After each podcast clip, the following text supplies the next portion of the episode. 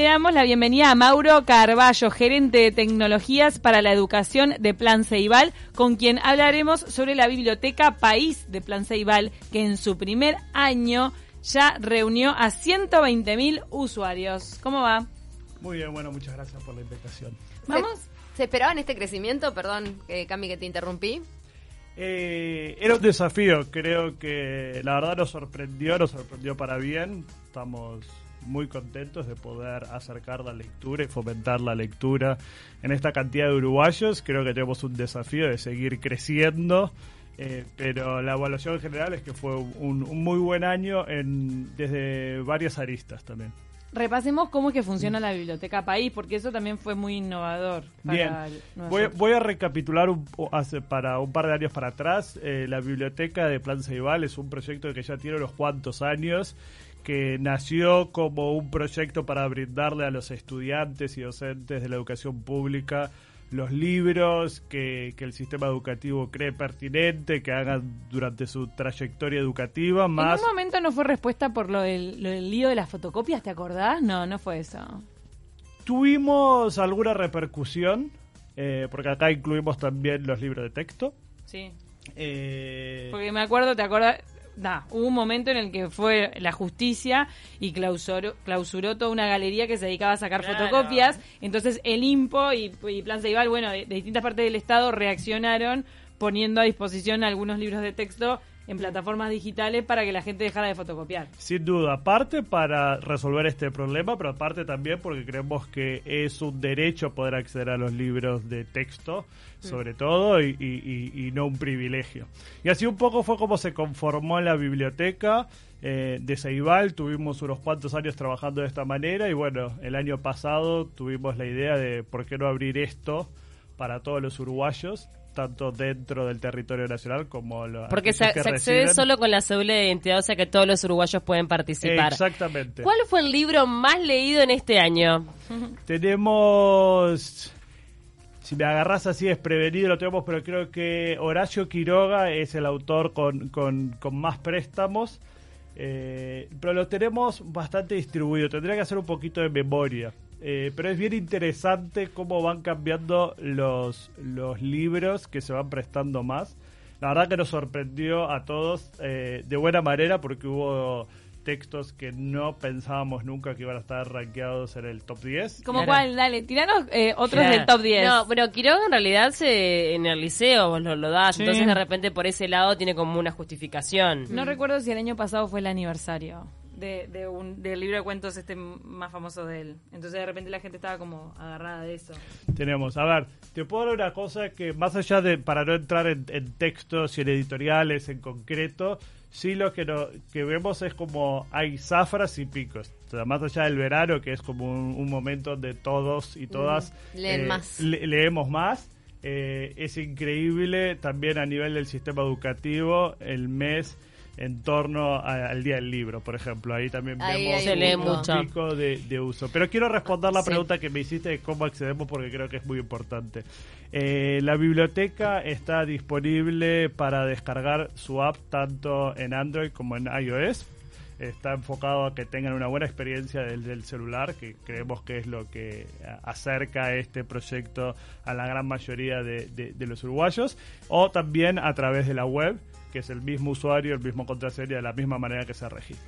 Ahora, es importante también esto de la digitalización de los textos porque permite de repente a, a personas con distintas situaciones de discapacidad utilizar otros programas para acceder a esos mismos textos. Sí, sin duda. Ahí hay dos partes. Nosotros, una de las cosas que para nutrir la biblioteca, que hoy tenemos más de 6.400 textos, mm. eh, trabajamos con tanto editoriales nacionales como internacionales. En cuanto a lo que es editoriales nacionales, de hecho tenemos un proceso en cual trabajamos de la mano con la Cámara del Libro para justamente digitalizar también muchos de esos textos. Hay un montón de textos que hoy no están en formato digital y en este proceso que adquirimos, en este año adquirimos unos 300 o estamos convirtiendo eh, unos 300 textos nacionales de editoriales y autores uruguayos. Eh, que como vos decías, parte de lo que, que hace al objetivo es que justamente para gente que pueda tener problemas de visión. El, formato y Pablo que nos permite es agrandar la letra, que se acomode a la, página, que tengamos una buena experiencia al final del día. Y sin duda, bueno, acercar esto a más gente. los libros de horóscopos están digitalizados, digo, porque han sido los más leídos en la feria del libro, siempre son los que están eh, con, bueno, recibiendo el premio por ser los más vendidos y los más leídos en Uruguay. Eh, tuvimos algunas discusiones, tanto como los libros de eh, horóscopo, como los libros de cocina, como algunos otros libros también, eh, que son más de como de ida y vuelta, ¿no? Entonces ahí siempre hay un debate si disponibilizar este tipo de textos o no, o disponibilizar también. Porque eso requiere una inversión. Sin duda para el Estado esto es una inversión. Nosotros trabajamos justamente con la Cámara, con los autores uruguayos, con los autores eh, internacionales y editoriales internacionales, porque esto obviamente es un, negocio para ellos y así debe serlo, están siendo retribuidos eh, por, por cada préstamo que se toma. Hay varios modelos de licenciamiento, pero sí, como vos decías, justamente esto hay, hay, hay un pago que se le hace al autor. Em, nos está mandando mensajes. Darwin dice: Es excelente la biblioteca virtual. Gracias. El último que leí fue el de Raúl Castro, Tinta Brava. Bueno, muchas gracias y, dejamos también una puerta en, nuestro portal para que nos hagan sugerencias. Mucho de lo que hemos ido incorporando. Nosotros tenemos un universo enorme o unas posibilidades enormes más allá de, de obviamente, del presupuesto que podemos manejar y de las posibilidades que tengamos. Eh, y lo que trabajamos tanto con las editoriales, pero sobre todo con los lectores, es que nos pidan, que nos exijan de alguna manera.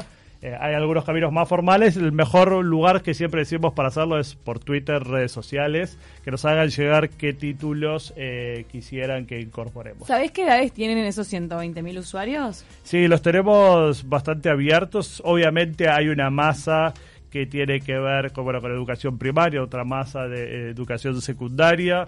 Y adultos, esa gente que se acerque, no porque una maestra o un docente le dijo. No, tenemos una franja que va de los 40 a los 60 años, que es donde vemos que hay como un uso más continuo, por así decirlo. Después tenemos, de acuerdo a la franja etaria, vemos también, son toman un libro, leen fracciones o parte de, hay gente que saca y devuelve después no vuelve a sacar y después tenemos esta franja etaria que es como la más consistente a lo largo del año también. La mayor de 40. Mayor de 40, hasta 60, por ahí es Y por lo que ustedes manejan, la gran mayoría elige narrativa, o sea que hay una necesidad de entrar en otros mundos, ¿no? En los cuentos y no tanto de repente eh, libros que, que hablen de, teorías o de cosas un poco más pesadas. La gente tiene necesidad de esparcimiento. Sí, totalmente. Eh, para nosotros esto es un proyecto, como te decía, de acercar la lectura, de fomentar la lectura.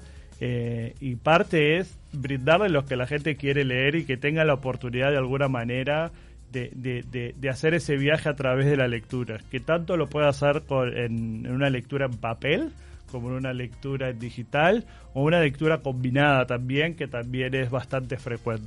Para celebrar este primer año van a hacer una movida con cuatro escritores ¿Cómo es? Contame. Eh, tenemos, bueno, justamente Quiroga ahora que está tomando control de nuestras redes sociales, es nuestro community manager oficial. Ay, con razón, yo no entendía, a mí me apareció. El community manager es Quiroga. En nuestro community manager por esta semana es Quiroga y no, no, no voy a espolear, pero van a ir cambiando a, a través de las semanas que vienen. ¿Y qué hace Quiroga como community manager? ¿Cuál es su particularidad? Bueno, parte es eh, estar dialogando, recomendando y y hablando con, con, nuestra audiencia, eh, es interesante traer que trae a colación varias de sus anécdotas personales, cuestiones de cómo y dónde él creció, eh, vinculándolo con con las cosas que nos están pasando hoy en día. Mira, mira, dice, por fin una temperatura que me hace acordar a mi casa en Misiones, que siga así. Mauro se ríe.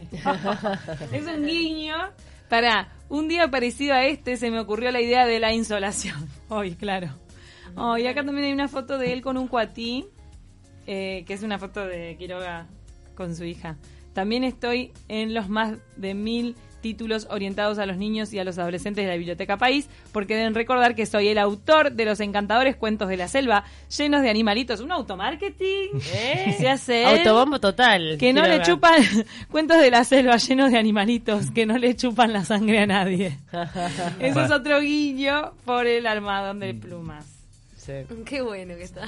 Sin duda, y, vienen más. No, no queremos spoilear, pero tenemos sí, eh, al menos. Va, a ser semanal. Va a ser semanal. Tenemos al menos cuatro autores que ya nos dieron el sí para tomar control de nuestras redes. que va a estar Juana, por ejemplo. Juana Ibarburú o no sé, alguna uruguaya. ¿A quién más? no, no, no, no podemos decir. tenemos, tenemos, tenemos uruguayas, tenemos gente afuera, autoras y autores. Espectacular. Hacen referencias a fenómenos de la actualidad. Por ejemplo, está Quiroga navegando ahí, debe ser el río Uruguay, quién sabe. Y dice, me sumo a las celebraciones por la bajada. Yo ando bajando por el río.